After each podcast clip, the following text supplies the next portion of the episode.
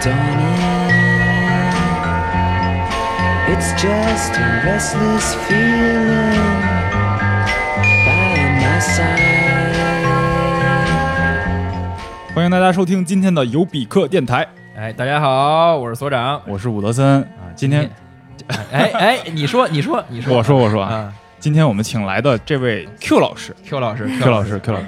，Q 老师是一位独立策展人，特别厉害，即将也很厉害啊！对对对，啊、即将升职加薪啊！啊升职加薪啊！没有没有没有没有，来来来 ，Q Q 老师给我们打一招呼吧。Hello， 大家好，尤比克电台的听众朋友们。哎呦哎呦喂，谢谢谢谢！一下感觉咱们这电台一下就感觉啊、哦，一下成了成了哎。啊介绍一下，介绍一下自己啊！嗯、呃，我是一名独立策展人，然后现在嗯、呃、在上海工作。嗯、呃，还有什么别的重点吗？我之前一直都在上海的呃私立美术馆呃做策展人。就是你现在是在这行干了多久了？四年吧，嗯，回国四年吗？哦，对对对。我是一五年在在美国读书是吧？嗯、呃，对的，之前在呃美国读的研究生，然后一五年的秋天回的上海。哦、嗯，那你这四年在你们这个这个这这哎要说明一下，是一个是现代艺术、当代艺术、当代艺术。我这词儿还不对是吗？这词儿不对，不对，区别非常大。怎么怎么讲呢？现代当代有什么区别？那个 Q 老师讲一下。嗯，你说是二十世纪的这一波，那可以说是现代艺术。对不起，比如说比如说杜尚之后，嗯、对。嗯，杜尚是那马桶那个不是那个对那个尿尿便池尿便器尿便器。哎，你看我哎，这今天我这定位就其实特别好、嗯，就是我是一个纯小白，就是我跟那个大家听众们的这个认知水平应该是一样的。嗯、就如果听众啊，你连我知道的你都不知道，那你就该补补那个艺术艺术知基础知识了啊。对对对，就最起码你得知道毕加索，你得就这种级别你知道，你就跟我是一个水平。嗯、我觉得听众水平应该比你高一点，那太好了。然后那个。你自己是属于是一个什么水平、啊、我我这水平也就是小白多一点点啊、嗯对。我觉得他还是对这个有一些了解的吧，然后所以有点感兴趣、啊。所以就是，而且而且是，我觉得乌森是对这个这个呃当代艺术有一些自己的这个认知和和和见解的。然后我纯小白，然后那我们还有这 Q 老师是属于是今天的专专家啊，对，今天来给我们解惑专业从业人士对，对，我们就有一些问题要请教他，给大家也是通过这一期能了解了解当代艺术，还有他们策展人的这个。神秘生活啊！哎，对，哎，就最近这个那个有好多展在展是吧？现在最近就有一个毕加索在北京的尤伦斯，就在我们七九八，对，最近特别火，嗯、特别火、啊，基本上朋友圈啊、微博啊都刷屏。对，然后、嗯、呃，上一个这么火的展，我觉得是不是好像还是去年，也是七九八徐冰的那个、嗯、就大、哦、大型回顾展，对对。对虽然我在七九八，但这俩我一个都没去。啊、对你，你就在家门口就不去？对，就有一种就是我我，因为我们七九八一进一进一进去之后，就是一堆游客，嗯、然后就我我从那个呃进了园区到到我们公司其实很近，但是这一路上就能碰见两三对拍婚纱照的啊，然后好多那种小年轻就是涂鸦墙比较多嘛，对，然后还有一些那种奇奇怪怪的摆了不是十几年的那种雕塑比较多，大家就合影啊，啊然后摆拍。对就逮个墙就感觉就摆拍，就平时在那墙他们家楼下也有，他不拍，他到我们这儿一通拍，在这里边就变成艺术了。哎，哎对，就这种感觉、哎这。这一点其实一会儿可能也会说到啊，说到一些艺术品的、嗯。对，先说毕加索这展，你你那个 Q 老师你看了吗？嗯，看了看了。你什么时候看的呀？就前两天看的。啊、怎么样你？你感觉怎么样？我俩都没去啊。我觉得还是很不错的，值得看，因为毕竟就是这种规模的原作到国内的非常少，嗯，而且就是这种级别的艺术家，他要展出的话，要求非常的严格，包括这个温度啊、湿度啊、安保啊，就是他的这个投入就是绝对是非常大的，所以，嗯、呃，能办这样规模的展的场馆，然后就比较少，嗯嗯、呃，所以就是有这种机会，我觉得就是大家如果有时间，还是应该去看一下。哎，这种就有一种过了这村没这店的那种感觉，对不对？嗯，那他这种，我有一个就是。从这儿开始聊吧，就有一个很一个问题，就是它它回本吗？因为你刚才说成本比较大，我第一个想问这个问题。嗯，我觉得其实这样级别的展，它首先可能在就是赞助上就可能会有一些给到这个展的支持，然后票房的话，嗯，应该到现在为止我感觉还是不错的。你们也会用票房这个词儿吗？当然，当然会用，当然会用，嗯、对对对，嗯。嗯这样吧，咱们让那个柯老师给咱们大概介绍一下、嗯，就因为这其中有很多区别，就有有的时候你看，我原来就把这个博物馆、美术馆和画廊，我都不知道它具体的分别在哪儿。啊、对对，这个、让戚老师科普应该来一下，对对对，给大家来科普一下这个。嗯，好呀，就是呃，其实像美术馆这样的机构，它属于非盈利机构。嗯，呃、就是呃，它的就是成立和运营，它是不以盈利为目的的，就是说。比如说这个展览它所谓的就是营收了，比如说它的票房很好，嗯、呃、就是那它盈利的这个部分，它呃按照这个要求，就是这个非盈利机构的这个定义，它必须要投入到这个机构继续的运营中间去，它不可以拿这个呃营收来就是赚取其他的利益，就属于这种。那嗯，现在你你这类的美术馆，你比如说哪些？只要它称为，严格意义上来说，只要它称为它叫自己 museum， 它就是要符合这个定义的。哦，对。然后呢，所有在这个美术馆里面你们看到的，就在 museum 展出的所有的艺术作品，它都是不可以销售的。除非它这个销售是为了呃更新它的馆藏，或者说呃升级它的馆藏，嗯、呃，才可以销售。就是、这波我不要了，我换一波、啊。对对对，而且、啊、而且这个必须要符合它我们所说的这个 museum 的这个就是主旨，就是它的 mission。我们所谓的就是嗯、呃，一定要呃，你要说出道理来，你为什么要拿这几件展品去换？呃，这几件馆藏去换？其他几件，嗯，就是这一个整个过程都要经过，呃，严格意义上都要经过董事会啊，然后这种呃理事会啊，然后这个高层的这个共同投票，策展人啊一起来决议才可以。哇，这么严格啊！它后边一般都有一个基金会或者是董事会，是吧？嗯、对，会有会有这些出资人、嗯，他们可能就是这个所谓的 board， 就是他们的这个这个理事会。哦、那那那、嗯、那你像我们七九八里那么多的那个、嗯、就美术馆，嗯。从那个尤伦斯，你可以，你可以通过我刚刚说的这个标准来判断它是一个美术真的美术馆，还是还是一个 fake museum。那那那你比如说，就是木木美术馆、嗯，那它就是经常就是属于这两年的网红美术馆，因为它可能本身的这个创始人就是之前就是网红出身，嗯嗯，然后它最近有一个什么展，也是请了很多的这个。呃，各路领 K O L 吧，去然后去站台或者怎么样，它也叫美术馆。然后你说咱们现在什么今日美术馆，当就是就各种红砖，就他们都叫美术馆。对对对。那其实按照就是那个你刚才说的定义，就是如果他们是真的叫叫叫这个的话，它就应该属于一个非盈利的。对，就应该是非盈利的。哦、那他们的钱哪来的？就是董事会往里出资人、投资人、出资人，然后他也可以有就是所谓的艺术赞助人，就是你可以让他捐款，然后他有门票，他也有衍生品。就所有的这些收入，只不它可以有收入，它可以盈利，但只不过这个盈利是必须要投入它之后的运营，它不可能说我拿了这个盈利，我去买个楼或者不行，不可以。嗯、对对对，哎、那、嗯、那那那这些出资人，他除了他们是就是比如说就是就是我很有钱，我就愿意投一万，他们投这些都有什么就有什么好处吗？对他们除了爱好或者是这个。嗯、就就是有钱以外，嗯 嗯, 嗯，一般的话其实都是可能，嗯、呃，从这个藏藏家开始的，就收藏家，然后他们的收藏品达到了一定的体量以后，啊、呃，很多人就是觉得他们到了这个阶段，说我要有一个机构，嗯嗯、呃，因为其实，在就是收藏家看来的话，从这个角度去看的话，你如果有一个自己的美术馆的话。对你未来的收藏是特别特别有帮助的，就为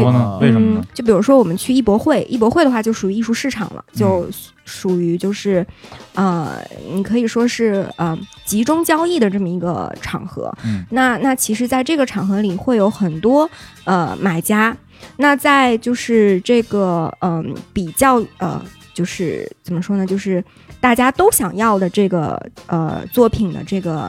面前谁能够买下这个作品、嗯、一般都是有自己机构的藏家会优先、哦、对，因为其实艺术家他也不希望他的作品被藏家收藏以后就挂在家里天日了，对、哦、或者放在仓库，他一直都是希望说，当然是希望能够有更多的人见到他的作品、嗯、所以当你有公开展示的这样的呃机构的话，你就会占得这个先筹。明白了，也是帮助自己在艺术市场收藏这块获得更大的话语权。对对对对、嗯、绝对是的、嗯OK， 接着说，呃，下一个分类的话是画廊。呃，画廊的话就是属于艺术市场。我们说画廊的话就是一级市场，因为它是直接从艺术家那里获得作品，然后销售的。哦、对，然后拍卖呢就属于二级市场，因为它是真件，就有可能是从藏家那里征得的这个作品，可能已经跟艺术家没有直接联系了。嗯，对，所以所以这个就属于二级市场，对、嗯、大类上可以这么分。那我理解就是画廊的那些我不知道怎么叫他们的负责人，或者是叫他们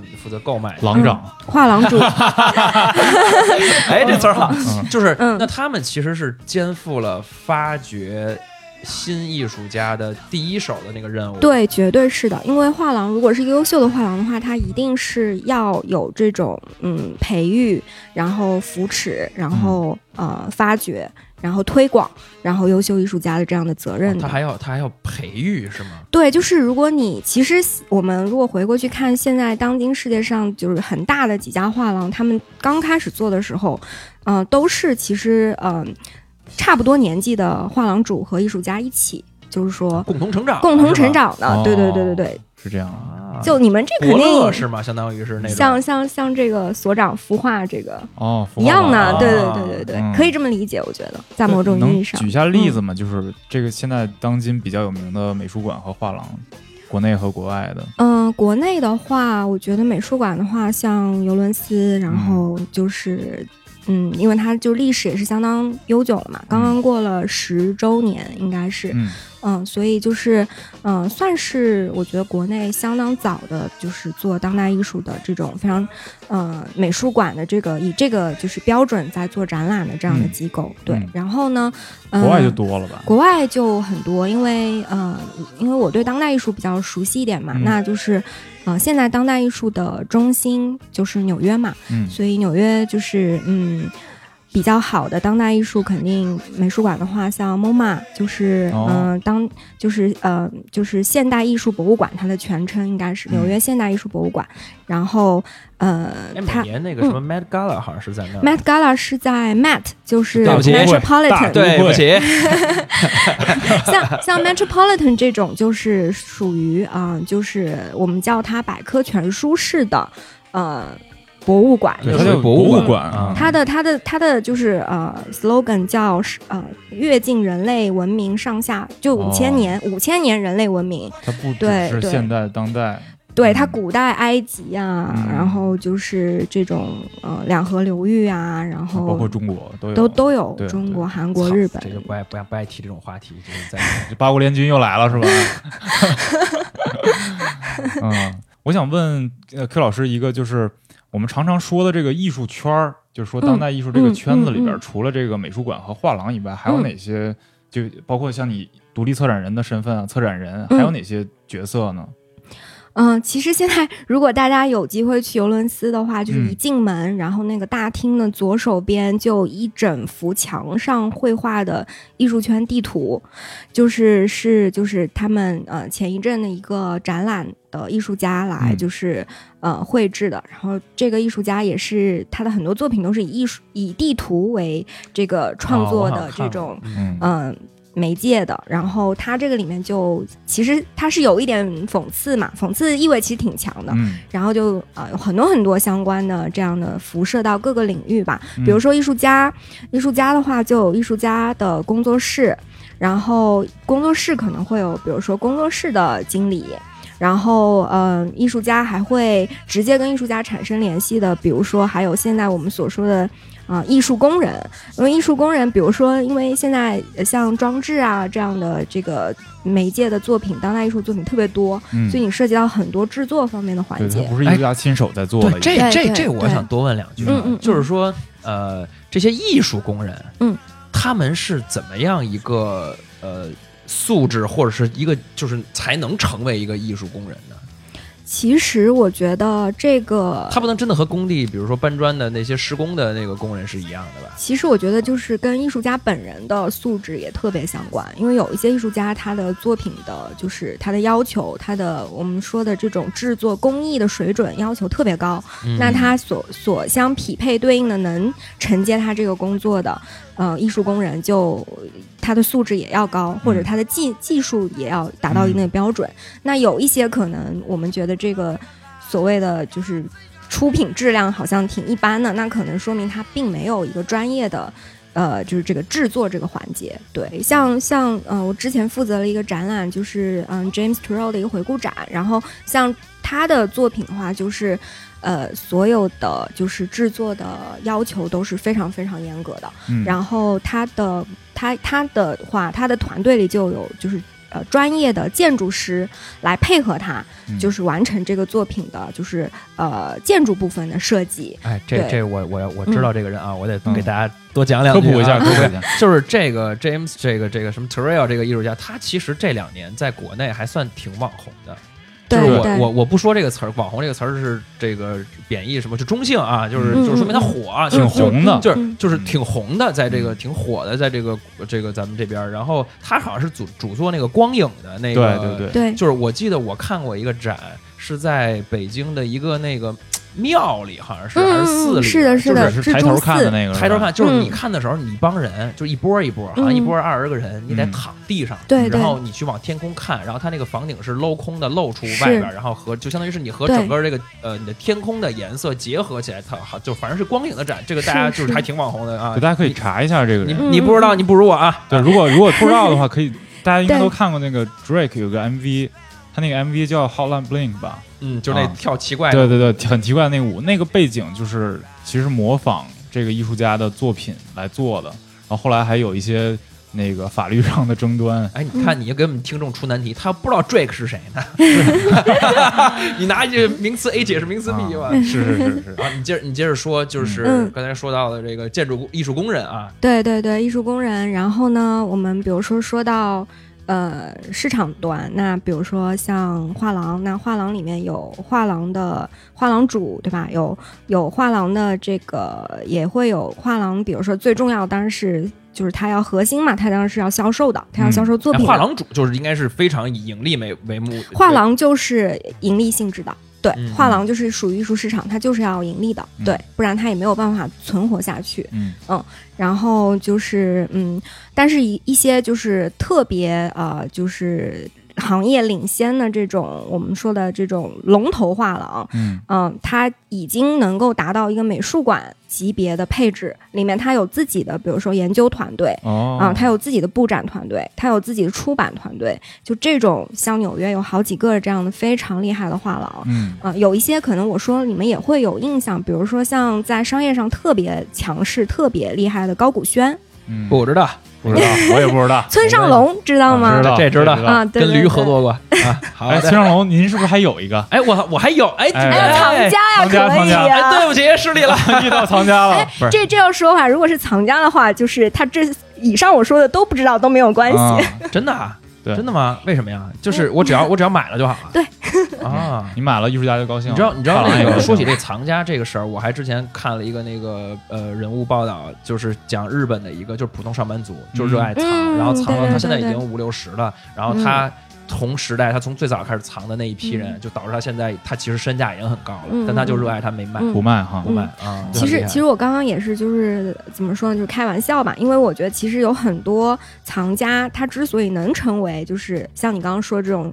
呃，不是那种就是大富豪，他依然可以有特别好的收藏，就是因为他其实也是在跟艺术家一直成长的，嗯、他也是从就这艺术家相当于就是他就是喜欢你的作品或者喜欢你这个人，他就收藏了，然后也是一种支持的方式。嗯、像美国有一对夫妇，他们嗯、呃，就是拿自己的工资，一个人应该是一个呃在邮局工作，还有一个是在哪儿，反正就是呃相当对相当就是呃工薪阶层的这样的一对夫妇，他们收藏了，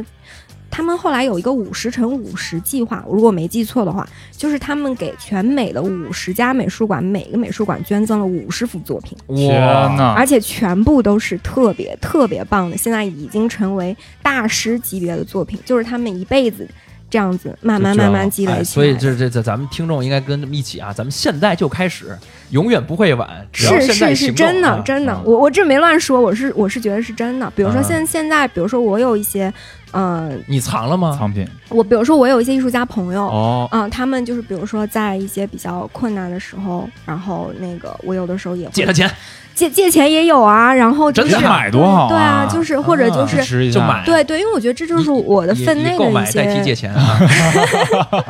本来本来今天如果如果不是我的签证出了一点问题，我现在应该就是打包就帮一个艺术家，帮我的就是特别好的艺术家朋友、嗯、呃背很多物料然后去柏林帮他布展来着、哦、对，但是我就是签证出了一点问题所以没能去，然后就大家有耳福了、哎、对对对但是就是说我的意思就是说，就是虽然我现在也没有什么钱，但是我也想要用我的这种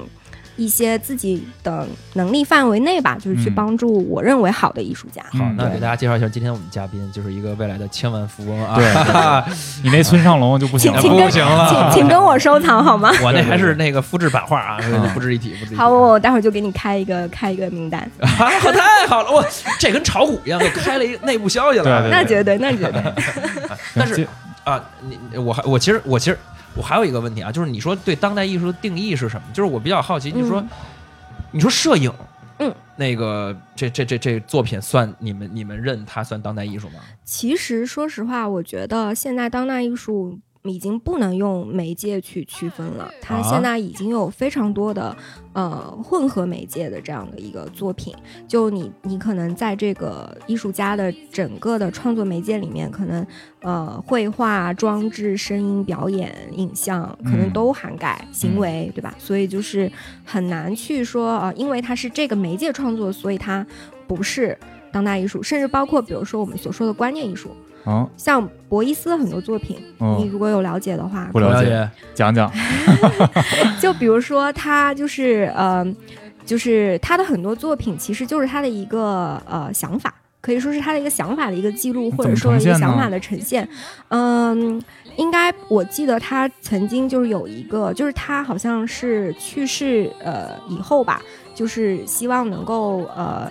呃能够栽下五百棵橡树还是什么树，嗯、我有点我记不得了。但是这个这个行为本身，可能就是他所他所要呈现的艺术作品。哇、哦，对，哇，这这太大家听到了吗？你想一事儿。对，就是还也可以成为还没有构成行为的行为艺术，就可以叫观念艺术，是这样啊？对，我觉得你这定义很准，很民间啊，很民间。啊、还有还有一个特别特别那个那个有代表性的，就是、嗯、呃，有一个艺术家，他有一个作品，就是有三个呃椅子，一个是一个真的椅子，嗯，还有一个是呃一个就是发音一个椅子，哦，然后还有一个是。一个画吧，可能是好像我有点记不清了，反正这是一个，就是我们经常就是说能代表观念艺术，就是给人家解释什么是观念艺术。像这个可能就是一个观念艺术比较有代表性的作品，嗯、它其实就是在探讨能指和所指。对语言学的这些东西，对对对对对，嗯、啊，听这俩词都头疼。哎，就这样，我就想问一下，顺着这个就问了，就先有好多艺术品啊，大家其实。区分不出来它到底是不是艺术品，哎，就有很多这样的那个案例啊，就比如说这个美术馆啊，在展一个东西，然后不小心被那个保洁的阿姨给收走了，有有有，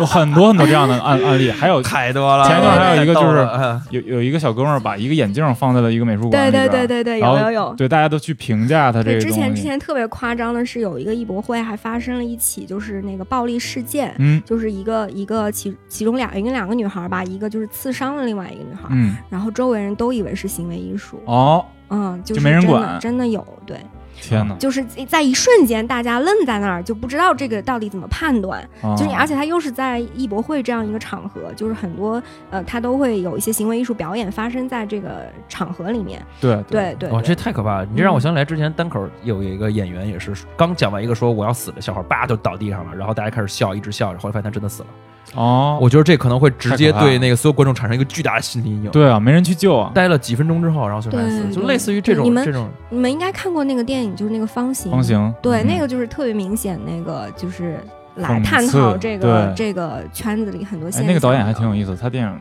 都挺好，是吧？对、哦、他挺讽刺这种。多去看一下。那个欧洲中产阶级这个生活。对，反正当时看电影的时候就疯狂截图，然后。啊对，它首先是一个挺美的一个电影，是是是、嗯，就包括最后那个高潮，就是他们在那个晚宴的时候，嗯、就是那个表演，那个、不是就失控了吗？对对对，就所有人都不知道应该怎么怎么表表现，对吧？嗯、就是瞬间陷入那种很尴尬、很很彷徨的那个状态。对，但是但是你知道我，我我我作为一个小白啊，我有时候听这种就是所谓嘲讽、讽刺当代艺术的这种事儿多了之后，我反而也会有一种逆反心理，我就觉得就是。嗯你一味去讽刺或者去嘲笑，可能也并没有一定的什么，哎，对，就是意义。你你你就是就是你嘲笑大众呗，嘲笑多数人吧。对，那你可能那但是你能做出什么就是改变的这个、嗯、这个东西吗？你做出那样的东西，然后如果如果成为了一个网红的展，就是这个事件的话，那其实不是也是一样的。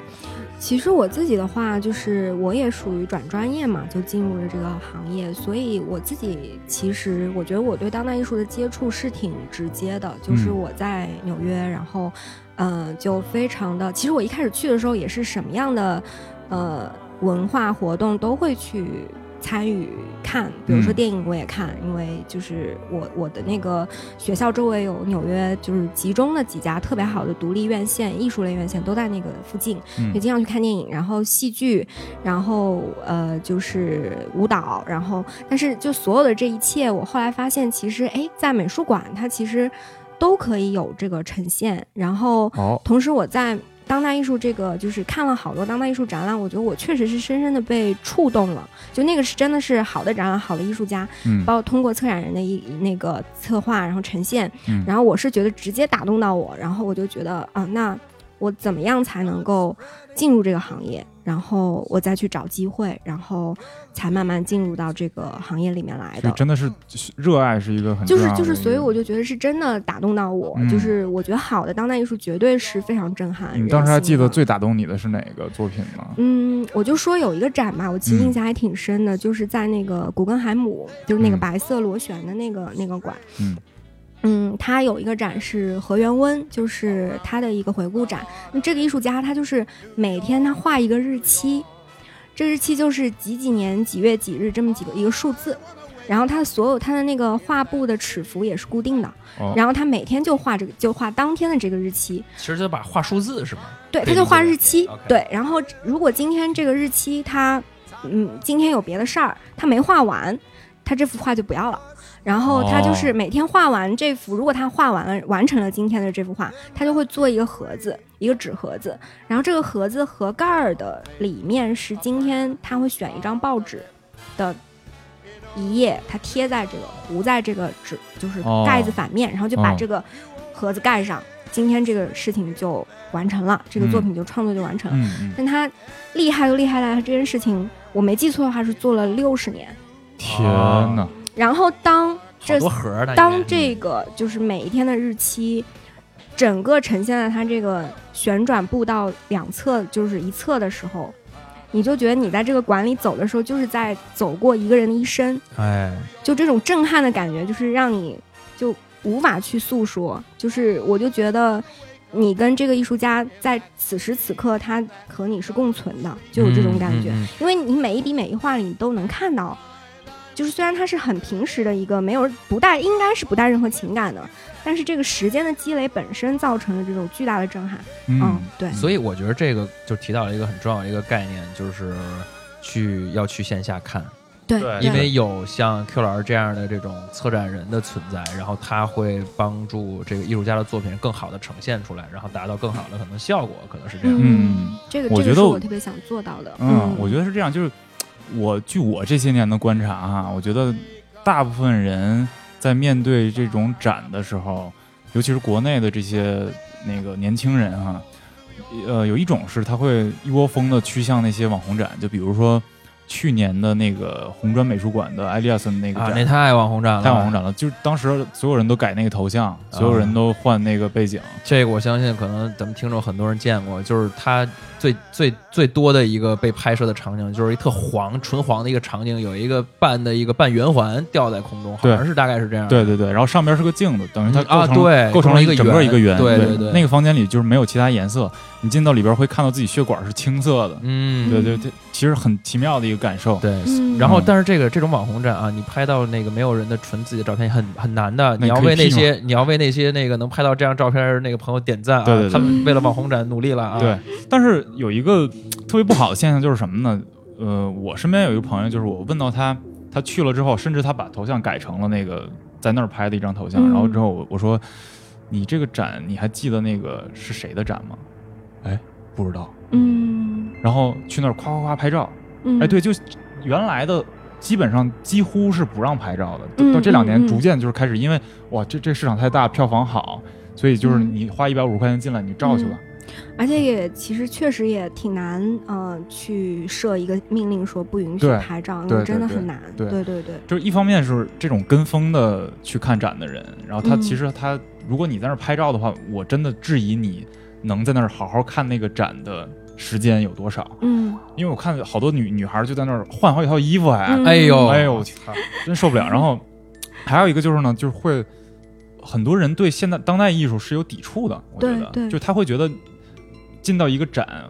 特别是当那种就比比比较新的作品，就就不说比较新嘛，就算现在拿一个一个那个杜尚的那个泉啊，嗯嗯，泉泉，对对对，泉去展，嗯。嗯，那很多人就会说，哎，这跟我家那厕所一样嘛，我也能做，我在上面签个名，把它横着放过来，我也一样。嗯，然后，呃，包括有一些很有争议的作品，比如说一个那个易拉罐里装着艺术家的屎，嗯，然后上面写着艺术家的屎，嗯，然后包括尿进基督这种就是很有名的这样的作品，嗯、大家都会觉得你这就是耍小聪明，或者是你单独展示了这种没有技巧的、没有美的东西，然后不不会愿意去静下心来欣赏它。嗯、我觉得特一个特好的例子就是前一段那个，因为叶永青他抄袭了，所以就是国内带起了这样一股批评叶永青的热潮，嗯、其中就包括很多网友就看到了叶永青之前画的那个小鸟，嗯，那个那个鸟啊，呃，一般来说标题新闻的标题都是这么取的：叶永青画笨鸟，竟然卖二十五万。嗯，到底是不是艺术？然后就这样的起一个标题党，嗯、有一个、哎、有一个数字在里面，你就会很愿意看。然后你看进去之后，点进去就是一个不懂艺术的人在那儿一顿批评，就说这东西不好，嗯、然后这东西被炒起来的价值。嗯、但是其实并不是那样的，因为那张图你在网上看，你在手机上看，它就是特别小的一张图。嗯。但如果你真的能走进美术馆去看叶永青当时的那个作品的话，它是、嗯、它那幅画是拿眉笔画的。嗯，它每一个鸟的每一个毛的构成都是他拿一根特别细的眉笔，几十万笔画下来的。嗯、就你是你不去现场，你是体会不到这个东西的。嗯，所以我就真的还挺推荐大家，如果你对当代艺术感兴趣的话，你别急着骂，你去现场看一看。嗯、对 对, 对，你亲身去到那个地方去体验一下。当然我，我我觉得是有大部分、绝大部分当代艺术是扯淡、浑水摸鱼。耍小聪明，但是确实还是有好的。我们不要把、嗯、就是提前有个预设，说当代艺术都是扯淡，然后就不去看了。嗯，嗯，其实我觉得这个也是在嗯怎么说呢，在看的过程中，你慢慢去形成一个你自己的判断和你自己的一个 嗯, 嗯，就是你的判别的一个标准吧。嗯、而且这个确实一个是要多看，还有一个你你确实要认真的看，就不是说我。拍一百个展的，就在一百个展拍自拍，但我也不看这个作品，对，那可能就也没有用，这个量的积累也没有用。嗯，对，所以我觉得其实看展的这个环境，嗯、呃，和你的这个呃所谓的这个心态其实挺重要的，嗯、就是你你你有没有嗯、呃、去思考。就是思考这个事情，我觉得就是太重要了。嗯、你看的时候你，你你有没有想一想？如果你有这个思考的话，其实你慢慢慢慢会形成自己的判断的。对。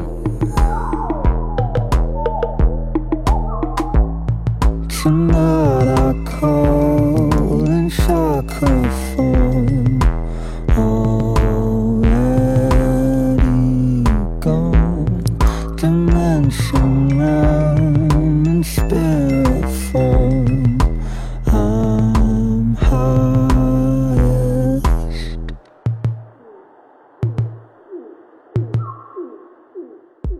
咱们可以聊一聊网红展这个话题啊。我首先我先坦诚的承认，我就是那些网红展我都去那个拍过照，当然不是拍我自己啊，啊是，但是就是对都去都去拍过。然后呃网红展其实我我开始我觉得这个也都是归功于我们这样的这种社交媒体的这种这种这种传播，主要是这个。呃，比如说在这个各种小红书，尤其是以小红书为主，朋友圈传播可能都没有小红书厉害。为什么呢？因为你想在朋友圈晒一张牛逼的照片，你你要在你要去呃找一个地方能拍到这样的照片，你就会在小红书上找，然后大量的那个这种所谓的网红展，什么打卡的饭馆，嗯、然后书店、旅游地，其实都是从小红书上出来的。嗯、那你 Q 老师你怎么看网红展这个概念？其实我前一阵还就是特别研究了一下这个话题，因为这确实是一个很不能被忽视的一种趋势吧。嗯、然后，嗯、呃，我觉得其实简单来说，它其实和迪迪士尼乐园是一样的，就说它是一种就是呃场场景，它有景观，景观对、嗯，它就是一个景观，用词很准确，对对对对对。这两天我在准备的时候，常常看到这个词，对对对对。然后，然后它就是一种主题乐园式的这样的一种景观。然后，嗯、呃，它的目的其实就是为了嗯你来消费，对对对对对。然后呢，嗯，这个这个里面是没有任何，就是当然它有一些是可能说有艺术家，它绝对是作为一种噱头哦来加持。吃一下，但它最终的目的是给你呈现这样一个景观，对。嗯、然后，嗯，并且就是它最初其实是，嗯、呃，也是从纽约那边就是诞生的，就是第一个网红、哦、所谓的网红美术馆叫，嗯、呃、，Museum of the Ice Cream， 就是那个冰淇淋、嗯、对美术馆。然后后来呢，又有了什么牛油果呀、披萨呀，哦、然后鸡蛋呀，吃的这套对 egg house 煎饼果子，对，可以。嗯、你如果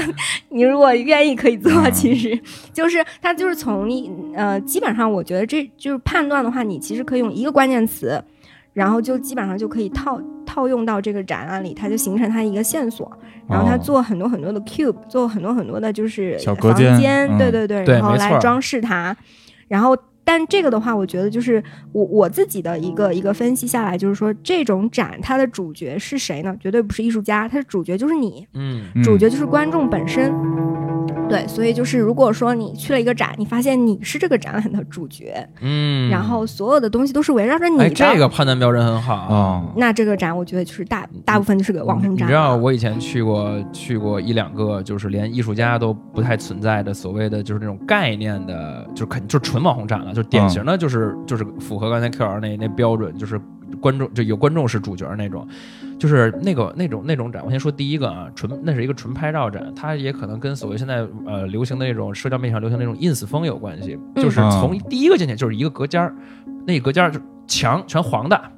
然后哥俩那个粉色都是必须是纯色，火烈鸟吗？高哎高保，这几个关键词啊，气球、海洋球、彩色的墙、霓虹灯啊，哎没错，全中啊。然后那个镜子，哎粉红色的那种老式的那种电话。然后呢，这几个这么这种隔间过去之后呢，一拐弯是一楼梯，哎楼梯。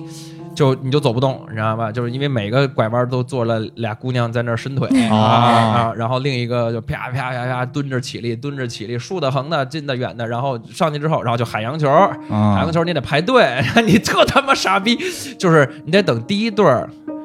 小男女、小情侣出去，然后你就进去，然后呢，你就发现这个男的这个地位啊，当然我就不展开说了，贴趴着地上拍，哎，就你得钻在海洋球里，你得然后出来之后，然后那个上去有一天台，就它是一个规定好的一个路线。哦，就你你你就是得从第一个隔间，然后上楼梯到第二个楼那个呃第二层之后，然后出来是一露台，然后露台刚下完雨，然后那个你就看那个拍照那那姑娘那那个男的就得还得拿个纸巾还擦擦擦，然后这姑娘坐在那个一个那种呃白色那种沙滩躺椅上。在一个下完雨七九八的一个二层的破楼的露台，然后他坐那儿拍完照，然后那个拍完照之后，你然后你下去，然后就我进去走了一圈，大概就两分钟就就能出来的一个、嗯，就完全没有东西。然后这是第一个那种类型，第二个那种类型呢，我觉得还跟这种拍照展还不一样，嗯，他玩的就是明星流量噱头，嗯、他这个明星流量噱头还不不只是说咱们现在说流量明星，他还有那种艺术家明星。嗯、哦，对对对，像 Kaws 那种，嗯。对，然后你说的那个还可能偏流行一点，嗯、就是有一个那行为艺术，就那个就不啦不啦不啦那个那女的，就那名儿特长，那什么那、啊、阿布拉莫维奇，哎，就就不啦不啦可还行，我想半天这是谁？我居然还能反应过来，哎，我去，就说明你看、哎、这个文化水平，哎哎。然后呢，就是我之前去过一个是在今日。呃，在那个那个双井还是哪儿、嗯、那个百湾那边，哎、呃，是吧？然后他那个是一什么展？就是他有那个不啦不啦，还有易烊千玺，你知道吗？啊，真的，这俩人放一起了，这俩人放一起。然后他去那个展，那个展巨他妈水，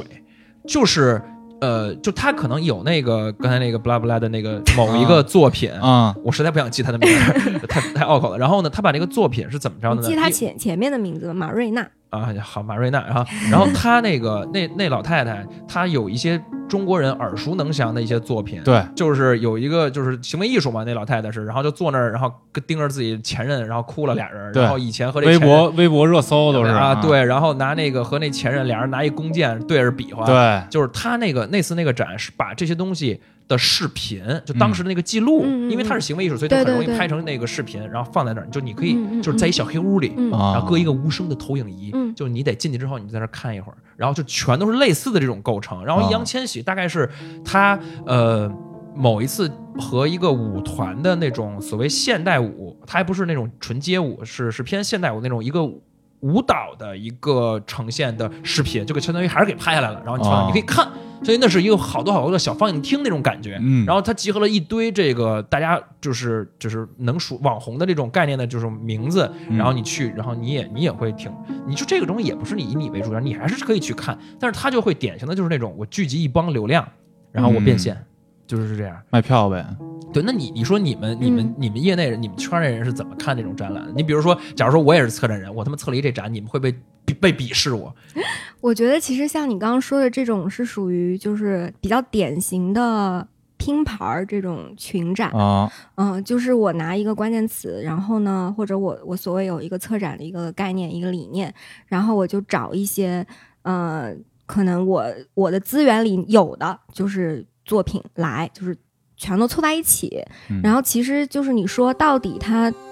有没有完全贴合这个策展理念呢？其实也不一定，但是就是我必须比如说要凑到这个规模，然后可能里面当然会有几个就是这种说说出来大家可能都比较了解比较熟悉的这种艺术大咖，嗯，然后然后呢同时呢其实近两年就是因为网红展的这个趋势呢还出现了就是呃明星代言展览这样的一个、哦、一个一个趋势。蔡徐坤代言那个狮子王，我都惊了。蔡徐坤怎么什么都代言 ？N B A 也代言啊？对，就是那个海报上就是一个狮子王，那个辛巴，然后然后再再 P 一个那个坤坤，然后写着跟蔡徐坤和辛巴一起成长，大概是类似的这种话啊。嗯、就是比如说像李宇春，他也做过这种类似召集人这种的，在在上海做过一个当代艺术展览。哦、但我觉得李宇春本身自己对当代艺术还是能感觉到他有有挺多想法的。逼格高，他不是摄影摄影师吗？然后然后然后还有就是。就是纯找就是明星，比如说有一些超模，然后他们来就是作为这种推荐官，有、嗯、这种感觉。嘿，这是喜欢这词儿、嗯。这种在你们看来会不会觉得就是太商业？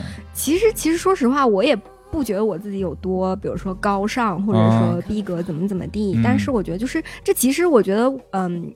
可能就是因为是艺术圈，所以大家都会觉得说，啊、呃，你们是不是要特别的，呃，不食人间烟火？哎、但是其实呢，你想一想，像电影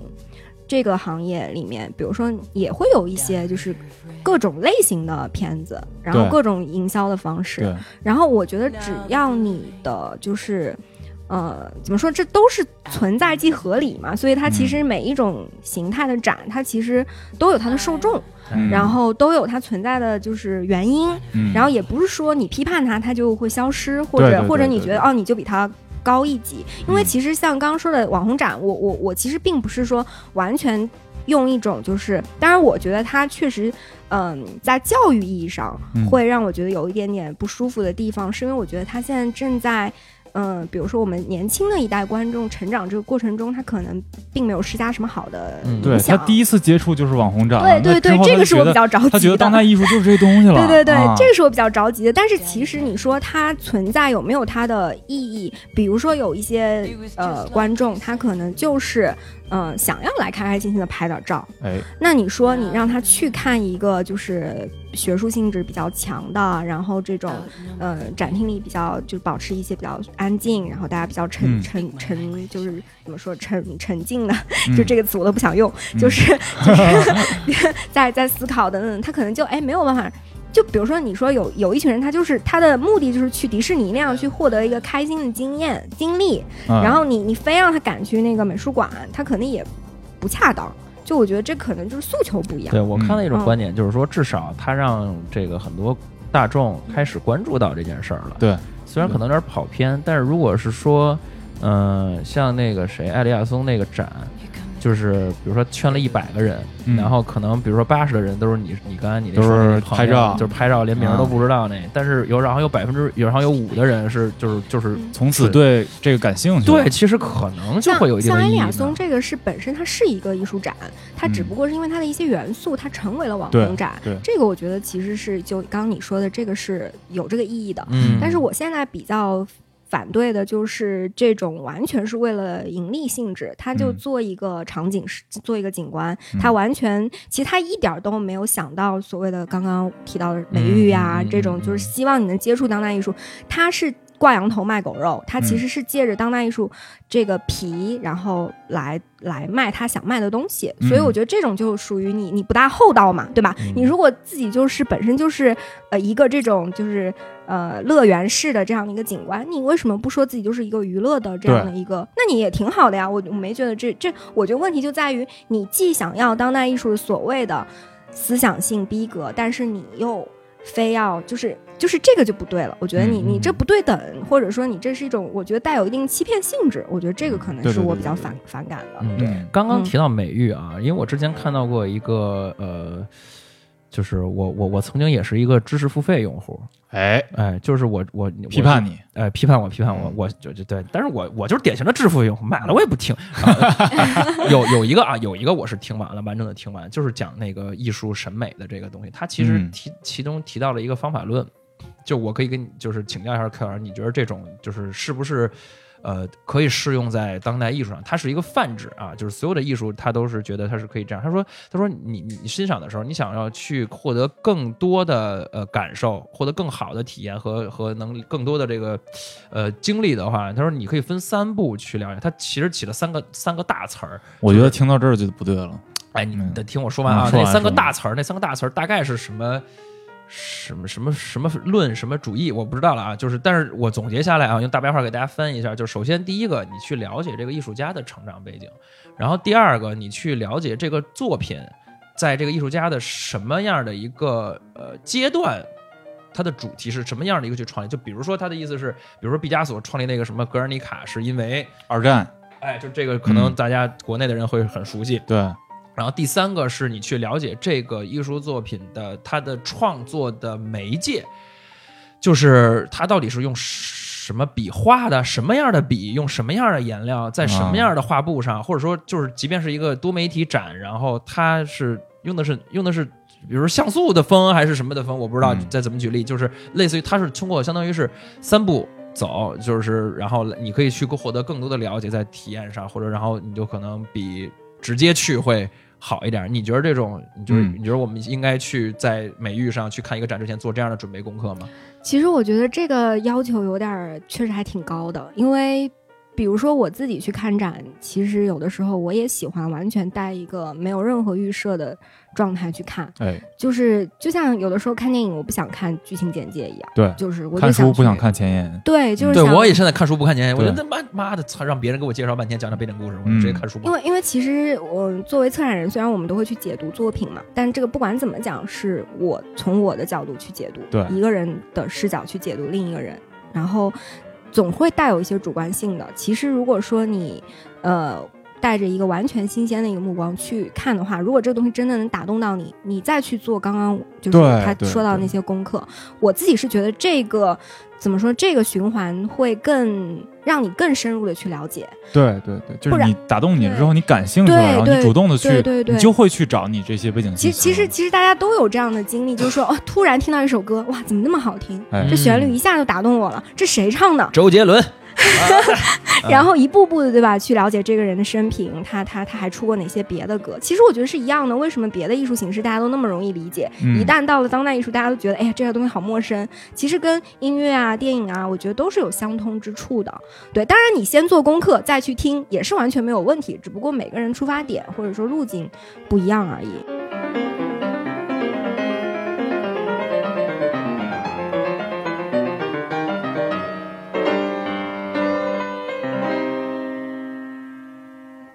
因为我牵扯到我个人的一个就是我个人经历的时候，就是我会因为我本身就是一个比较难被感动的人，然后我看到很多艺术作品的时候，呃，无论是摄影展还是一些就比如你刚才讲到的那个那个艺术家用地图的方式去做那个那个展，我也有有有看到过，就我很难被打动，就是。嗯可能是我觉得我跟大家就是听众可能就是比如说艺术小白们的就是普通人是是一样的，就是我可能需要很强烈的感官的刺激，嗯 嗯, 嗯，就是比如说我要看那个鸟那笨鸟，哎，我想知道你看那个 James Turrell 那个 Sky Space 你有被感动吗？看天的那个没有，就是我我就刚才你说那鸟那个你说那个我觉得有一个点、嗯、呃我会比较令我可能感兴趣，就是说它很大啊。就是我视觉上先震撼你，对，我就是为什么刚才就是也是那个点，我才导致我说要可能要去大家先去线下看，看到策展人的那些、嗯、那些那些手段，就是、嗯、我对于我来说，你如果不不给我足够的感官上的那种刺激，嗯，我其实很难被吸引，嗯嗯嗯，就是你看咱们这个可能也跟时代有关系，就咱们大家都碎片化这个东西，你比如说我，对对，你比如说我拍一个那个呃。呃，巴黎的那个卢浮宫的那个那个那个，比如说我拍一幅美景吧，瑞士美景，嗯。我自己去亲眼看到的震撼可能会挺好，但是我如果 我, 我其实可能站在那个地方，我都没有呃照片里看的好看，或者没有那个拍的视频拍的好看。比如那个视频它航拍的，嗯，他妈我怎么能我得多少钱我还能看到航拍的美景呢？嗯，就是就是我，所以说我现在在手机上看到一个艺术作品，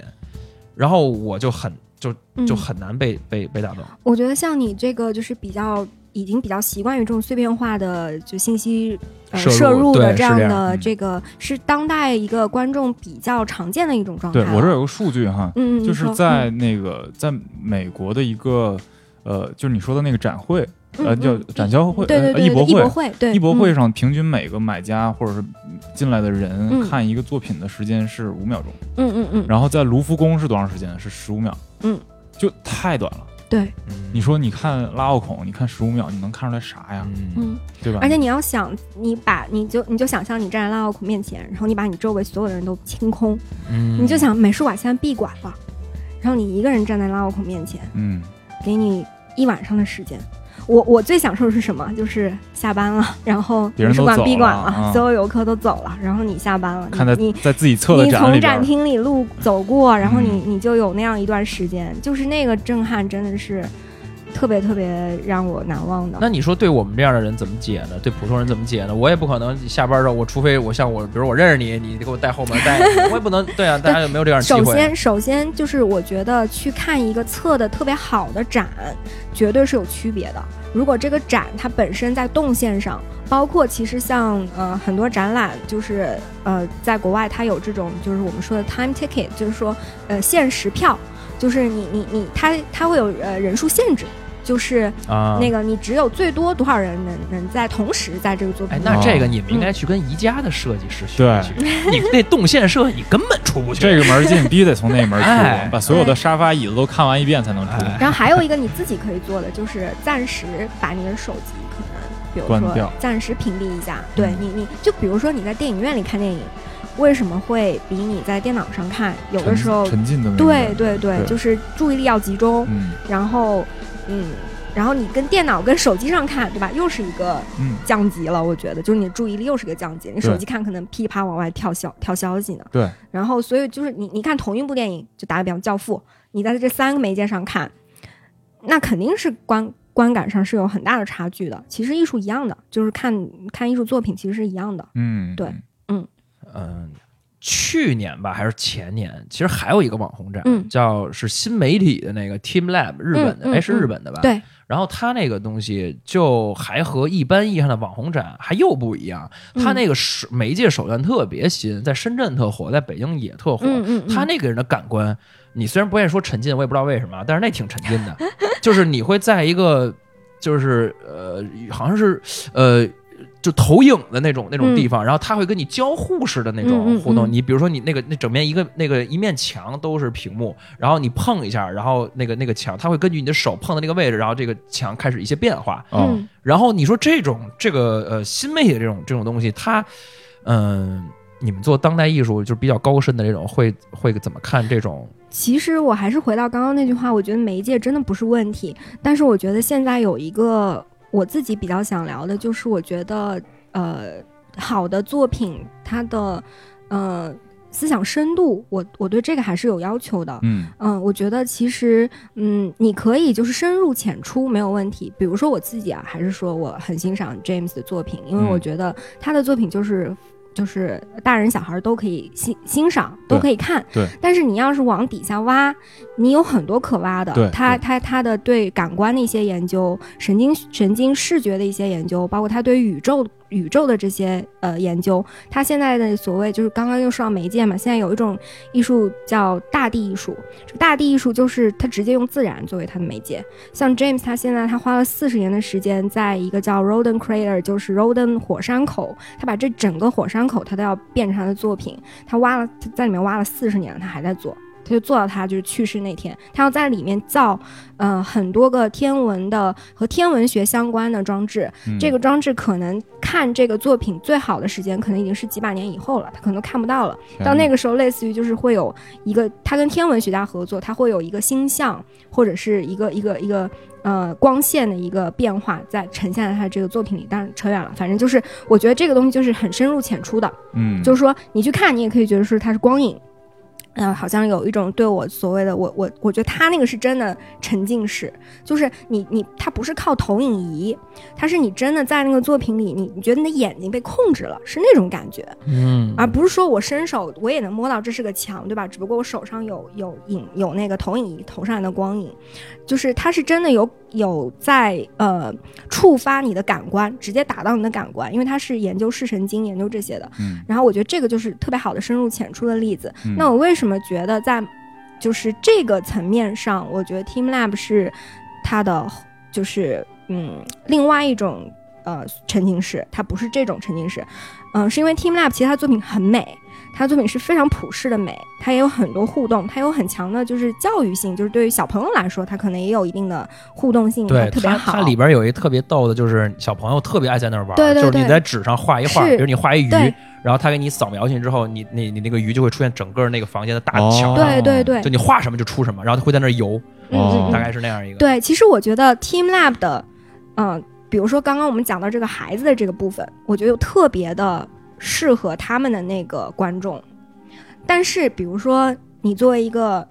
成年人，然后你想要再读出更多的东西，嗯，我觉得其实是有点难度的、啊、比如说这种花开花落是很美，当然我可以纯粹的去感受自然的美，这也没有问题、嗯、但是然后呢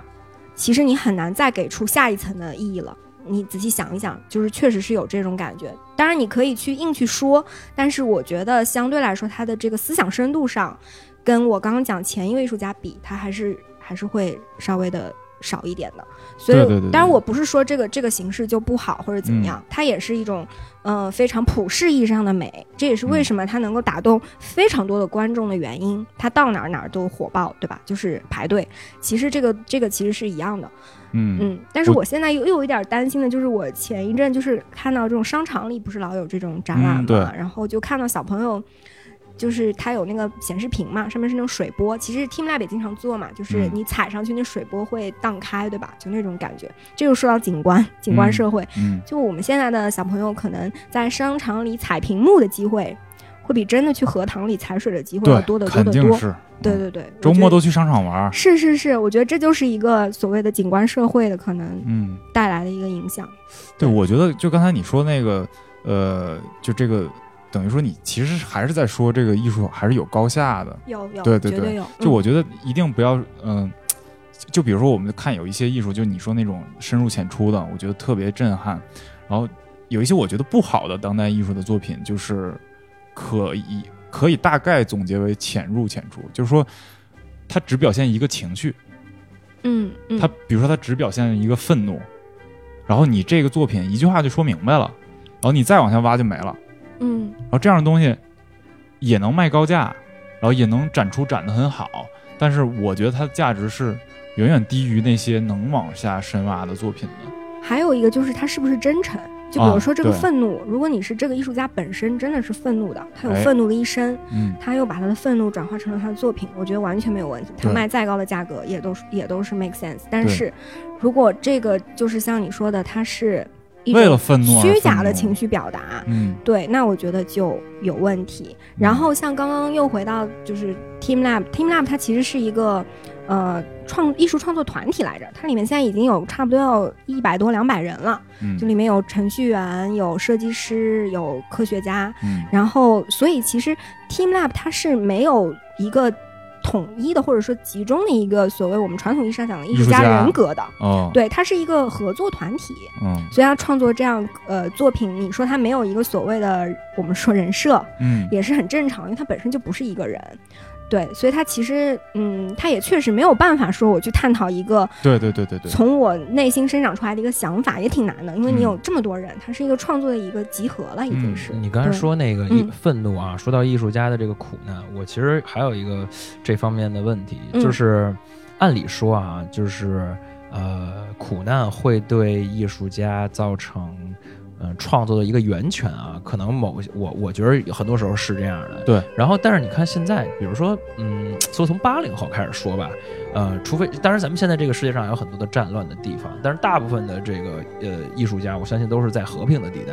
然后被大家看到，然后然后这个发扬光大。你说八零后那经历过什么苦难呢？你没有经历过呃战争，或者是说那种重大的社会变革那种苦难。那你说现在这所谓的这在现就是八零后这帮艺术家创作的这所谓的当代艺术，你比如说咱们六就是陈丹青那帮人，那帮人都是经历过整个的这个社会这个国家的诞生发展啊，没有经历过诞生，嗯，但是就是发展经历过发展改革开放这些重大的社会变革的，嗯，那你说你说比如说咱们九零后更说那啥也没经历过，嗯，那你说我可能只能就是那我们这一代的艺术可能就只能是小情小爱吗？就是我自己个人的这个，操！我离婚了，我特他妈痛苦；我孩子被车撞死，我特他妈痛苦。我来一个，就是就就会不会很越来越狭隘了呢？其实不是，其实像咱们这代的问题，就恰恰你说到的，其实是一个虚无和焦虑的时代。嗯，是啊。就在你没有苦难的时候，你反而会感感觉在这个无数的消费带给你的这种快感的间隔，你感觉的是焦虑嘛？然后在。在这个科学这个范式下，已经科学试图解释人世间一切，最后必将导致了你觉得人生没有意义，嗯，生下来没有原来像我向着神生活的那种境界，所以必将导致虚无。所以其实现代艺术已经、嗯、现代艺术已经把虚无这事儿讲得挺透的了、嗯、就比如说蒙克的那个呐喊、嗯、大, 大家都知道那幅画、嗯嗯嗯嗯、他讲的就是焦虑，讲的就是一个人在孤岛上的感觉，就是你你一个人在城市里，然后你周围都是人，你但是你感觉还是很孤独、很焦虑。他其实那一代艺术家在表现的就是这个这个话题。阿布拉莫维奇还做过一个行为，嗯、就是借着蒙克的这个呐喊做的、嗯，就是给了一个框，然然后邀请观众在那个框后面拿着那个框就呐喊，就是很多人喊完就哭了。啊、嗯嗯，对，就就是其实他们也是当代人，但为什么给你一个机会站在山巅，嗯、你拿着那个，他就说你要尽你最大的力量去喊，一定要发发泄的喊。很多人喊就把自己就喊哭了，这可能跟那个缺喊缺氧跺脚你跺捏，实际上我喊到生理极限，我哎呦，触动到我生理的感官那个联动，然后就泪腺就下来了。嗯、其实我觉得当代艺术对所长特别，我特别建议所长去看，就是去静、嗯、静下心来去看、嗯，因为其实我觉得他对当代艺术是有一定的排斥性的。对对是啊，对，然后我觉得其实你你要有点像怎么说呢？说打个。不, 不怎么恰当的比方，其实有点像心理咨询那样，就是说你要给你自己一个呃机会去嗯放下你的戒备和顾虑，然后你要让自己有一个出口，或者说你就是说我就是我今天就挺傻逼的就喊一下怎么地了，或者然后你就你可能在你这个过程中它的意义就出现了，我觉得是这样的，就是你你不先不要让思考呃，逻辑占据你的脑海。哎，对对对，对要让那个直观真感能能击到你。对，你自己又是喜欢震撼性的作品的，对，所以我觉得，而且你又是一个碎片化的一个一个汲取信息，非常习惯于这样汲取信息的人，嗯、所以我觉得你你是真的，呃，如果有机会，我也挺推荐你去，可能到时候我再给你开一个名单子，就是这种比较适合放下一些。琐事，然后完全有一个环境，然后去看、去思考、去沉浸的人，因为因为其实真的，你刚刚说的痛苦，其实，呃，我觉得当代人有当代人的痛苦，每一代人有每一代人的痛苦。我可以随便举现在当代艺术当然这就是另外一个话题，就是说我们也经常批判这种主题性质的去创作了、嗯、但是我可以随便举几个当代艺术里面现在最流行的主题，比如说地缘政治，对，身份问题，对，性别问题，然后这种呃人工智能焦虑，然后对未来的这种虚无、嗯、然后嗯嗯、呃、很多很多，然后我觉得就刚刚所说的那些其实都是当代人当代艺术家特别爱去探讨的，当然真真假假了，有的人是为了探讨而探讨，有的人是真的感兴趣探讨，有的人是真的受感受到那个痛楚然后去表达、嗯、这个这个又再说了，但是我刚刚说的那些其实就是当代人很多人都面对这样的问题。那你觉得你刚才提到心理咨询，你觉得我们当代人要讲能呃，因为我不太可能，至少我个人不太可能在宗教里边寻找到一些这个解脱或者答案，那你觉得我们能在艺术里呢？如果能的话，那我是在嗯，当代艺术里能找到，还是说我在以前的这些，就是所谓非当代艺术，不知道怎么定义啊，就是现代和古代吧，就是这些艺近代艺术能那边能找到答案的。其实我们说，就是可能之前的艺术是在解，很多都是围绕着美这个话题嘛。对啊。但当代艺术现在可能美只是其中的一个话题了，它有刚就是说到了好多好多别的话题。那当时提出以美育代宗教，其实就是说我们想要以美育。呃，来取代宗教的这个作用，或者说起到部分的这个作用。嗯嗯、呃，那我觉得其实现在当代艺术也也其实是有有一部分这个这个功用的。当然是我说好的当代艺术啊，就是真正的当代艺术。嗯、所以其实嗯，我觉得如果说你对宗教觉得有一定的排斥的话，呃，而且我们说艺术所谓的这种疗愈的功能、慰藉的功能，其实跟宗教有异曲同工的地方。像我其实我自己挺明显的，就是说如果我在一个嗯比较彷徨、比较焦虑、比较无措的状态的时候，我挺容易去美术馆找一个安静的一个慰藉的，或者我我能从其他人的创作里汲取到力量。这也是为什么我最后就是想要进入这个行业的一个原因，因为我清晰的记得这个这个艺术当代艺术或者艺术这个呃这个领域给了我很多的慰藉和呃就是滋养吧。那这这至少算一个比较健康的方式、嗯、我要是烦了我就是喝酒，嗯，或者打游戏，对，我觉得或者使劲吃或者去买东西。我觉得有一个区别，就是在烦了的时候你一定要找到一种不花钱能让自己得到缓解的方式。嗯，就是如果你花钱的话你还是掉入那消费主义漩涡、嗯、就是所有的事儿都要花钱。现在几乎我现在就想，如果我这周末想出去玩，嗯，我不管玩什么都要花钱。对对、嗯、但是赶快办一张美术馆的会员卡、啊、对，我看我看过一个那个一个一个是一个美术学院的一个呃不是是一个哪个大学的一个哲学系的教授，他写了一篇文章，他不是专门在他不是专门研究这个当代艺术的，但他他有一个观点不一定对哈，他就是说其实跟你讲的一样，就我们现在已经抛弃了之前那些上帝死了人死了这这都都都没了都死了、嗯、然后我们现在走向这个虚无了。这个现在这个社会最大的问题就是每个人焦虑和虚无，然后面对这个呢只有艺术是个出口。是吗？他这么肯居然有这么指向性的一个。其实其实我听上期那个、嗯、不知道是不是我这个上期，反正就是口老师那期、嗯、然后我就觉得哇，口老师真就是个艺术家。对，他很通达了，所以我就觉得他表达了很多观点，虽然他可能自己不一定说自己觉得自己是艺术家，但我在我看来他就是在某某某一个呃范围里他就是一个当代艺术家。他他的这个一年的这个我我就可以说他是一种行为艺术。嗯，就就我知道的一个呃一个就是艺术家，他他做的行为艺术，他叫蔡德庆啊、呃、谢德庆，说错了、嗯、谢德庆。他的一个他参加威尼斯双年展，他代表台湾，然后他的那个叫打卡，他这个作品叫打卡，就是他一年的时间，他每个小时他都要去打一次卡。你想象一下啊、哦，他的呈现形式是一个一张纸吗？打卡就是一墙的纸吧，哦、就是打卡，就是就是他其实就是在训练自己能。他说我我就是做时间，我的作品就是做时间。哦、你想每一个小时，嗯、他说。我一旦做了这个事情，我就发现哦，其实要要做这个事情就，就我其实就会限制我的整个人生。比如说，我不能去太远的地方，我不能就是安排别的事情。就是你你就想象口老师他自己说他，比如这一年对吧，他就要呃一种低能耗的方式运转。嗯，他其实这就是一种试验，他拿自己的生命在体验一种体验。对对，这个在我看来就是一种行为艺术。其实，对，我觉得这真的是。就口老上期我也说了，就是口老师这样选择是一种很强大的能力。对 对, 对，就包括你去看一个艺术品，你放开自己的那个心态，你去争取用自己的直观的感受去感受它，其实也是一种能力。我们现在是不断的在各种刺激下是失去这个能力的，就包括你的注意力的时间在变短，包括你你不愿意去探探究一件事儿背后到底有什么、嗯、包括你对一个东西，你首先先有个价值判断，然后你再去看这个东西，这就不断是我们不是每个人自己的问题，是这个整个这个时代就会让你这样，在这个时候而且他需要你这样，对，他需要你，你这样是对这个时代有利的，对 对, 对，但是你这样恰恰对时代对这个系统有利，但恰恰对个人是没有一点好处的，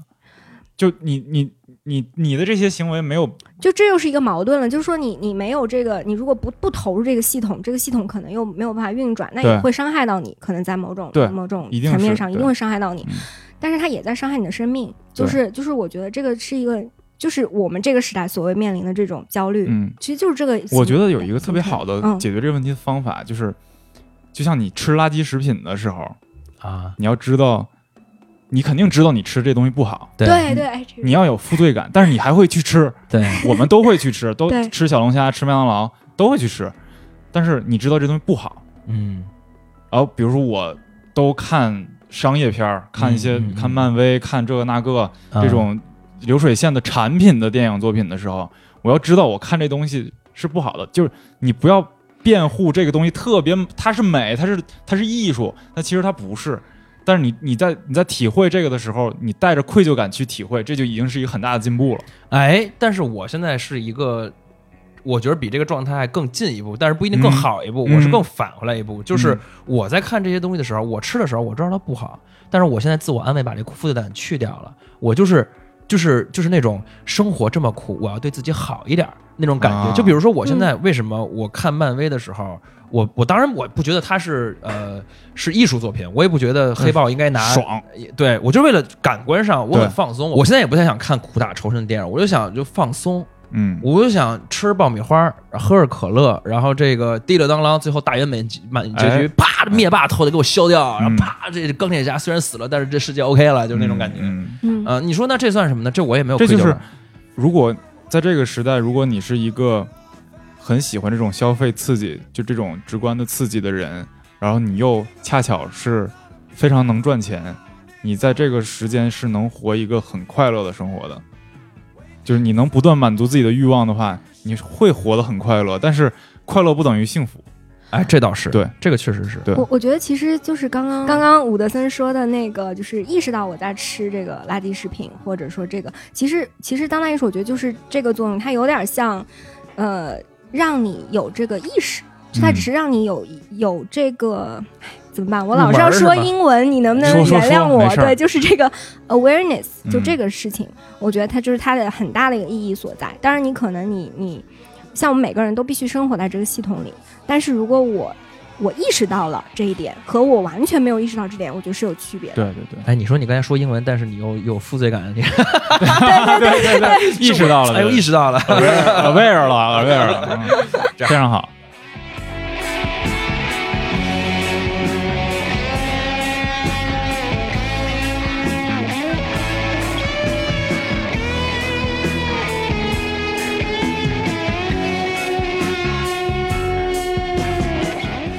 那 Q 老师，你们作为一个策展人，你你们的一天或者你们的一周某一个阶段是什么样的一个生活节奏？都你们都干嘛呀？嗯，其实的话，展览就是跟着展览的节奏走，就是我们策展嘛，肯定是就其实是一个项目一个项目那种，对对对，它跟咱们有点像。哎哎，对对对。哎，你你你所在那美术馆会不会就是存在呃？他会一定会一个项目接一个项目这样走吗？它中间会不会空档了？嗯。不会的，美术馆肯定是基本上就是今年已经把明年的展览排期都给排好了、哦、这么这么夸张、啊、就是中国已经算是相对来说这个排期提前量不是很多的了，你如果在就是比较成熟的像欧美的话，他们都提前三到五年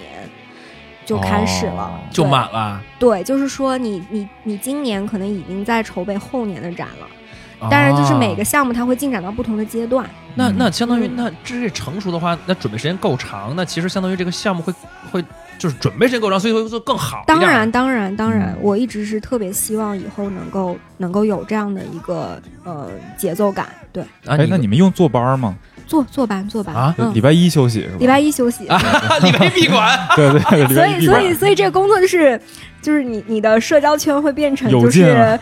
只有同行。对，对不是，那你不是是两个两个两个窥私问题啊？第一个是你们的一般的一个阶段都会就是都是生活节都是干嘛？就是你比如说你一天都干嘛？嗯，嗯嗯基本上呢，美术馆的话也会有就是呃晨会，就是讲这个每个项目进展到什么状态了。然后就开始，像我们的话，其实我们不不是说，嗯、呃，常去展厅的，就是在展览期间，除非是比如说有有人来参观，那可能陪同就是看一下展览，其他时间其实都是在办公室，就是准备下一个展览。嗯、听着一点也不艺术，一听"晨会"这俩字儿，写周报吗？你们？呃，这倒好像没有。打卡吗？打卡吗？打打卡有啊，有坐班还真打卡，坐班估计就得打卡，有有有有有。对对对。那那你给我们讲一个，就是第二个窥私问题啊，嗯、就是呃，一个一个艺术展是展是怎么诞生的？嗯、呃，基本上就是从跟艺术家谈这个展览开始。就是你们可能也怎么找到这艺术家？就是先报选题吗？就是、哦哎、这我提策划会。当当一个策展人有一定的就是发言权的时候，呃，其实是应该是由策展人来报选题的，所谓的、哦、就是来提议的。对、哦，但是可能现在的话，我觉得嗯。馆方的话还是话语权会强一些吧，所以像我以前都在私人美术馆嘛，所以可能就是馆长他的话语权肯定是很大的，所以基本上就是选项目的话可能呃由不得我们来选，对，所以基本上就是派项目给你。哎，可是这个东西我就会有一个迷思啊，就比如说呃，像呃毕加索啊或者徐冰要做个人回顾展这种大咖，咱们就不说了。那你你就是他是怎么就因为艺术家不可能跟说呃是是说哎我我最近想办一展啊，我把我这段阶段的东西给输出输出，这是有可能的吗？嗯、呃，主动说我要办展，其实很多就是真的到了这个就是一定艺术地位的这样的艺术家，或者他的作品量已经积累到一个回顾展的量了。其实他会有艺术家也会非常想要在美术馆做展览，因为其实在美术馆做展览是对艺术家艺术生涯的一种肯定。嗯，就像你就是你你的你的短篇小说集结成册了，出版了，就这种感觉。对，所以就是这也是一种呃一种梳理。我们所说的就是策展人的一个工作，其实很大的一个呃比重应该就是研究和梳理。其实这个是我们就是、啊、那就是你你跑艺术家去。跑一个艺术家里，他艺术家脸家里说你这你这不行，你这这次不要你这你这你这就是告诉你这其实是表达流氓策展人，你这进不了美术馆。你跟他说说你这个呀，表达是愤怒，我们要给他搁在愤怒区，你愤不愤怒？你这肯定是愤怒。不是，所以就是说那个刚才艺术家可能是一个动力，说哎我攒够量了啊，我来一波。然后呢，你们就是比如说你馆长他是怎么就是说。艺术家在那默默默的在家里工作着，到他就跑人家说：“我给你来展吧，你给你来这主题那种。”他是怎么就就是想到的这个东西呢？当然，这个受非常非常多的因素的影响，我们不能就是简单的说哦，是因为这个艺术家的动议，或者是因为馆方的动议。比如说，有的时候画廊也起到非常重要的推动作用，啊、一级市场、嗯、艺评人也可能有非常。非常重要的中间的这种作用，所以它其实是一个很综合的一个原因。但基本上吧，就是嗯，我我又想举例子，就比如说你们一个电影立项，哦、那你们是不是也有很多的因素会影响这个项目？主要是市场成立啊，对对，就可能我们这边就是也会可能不同的。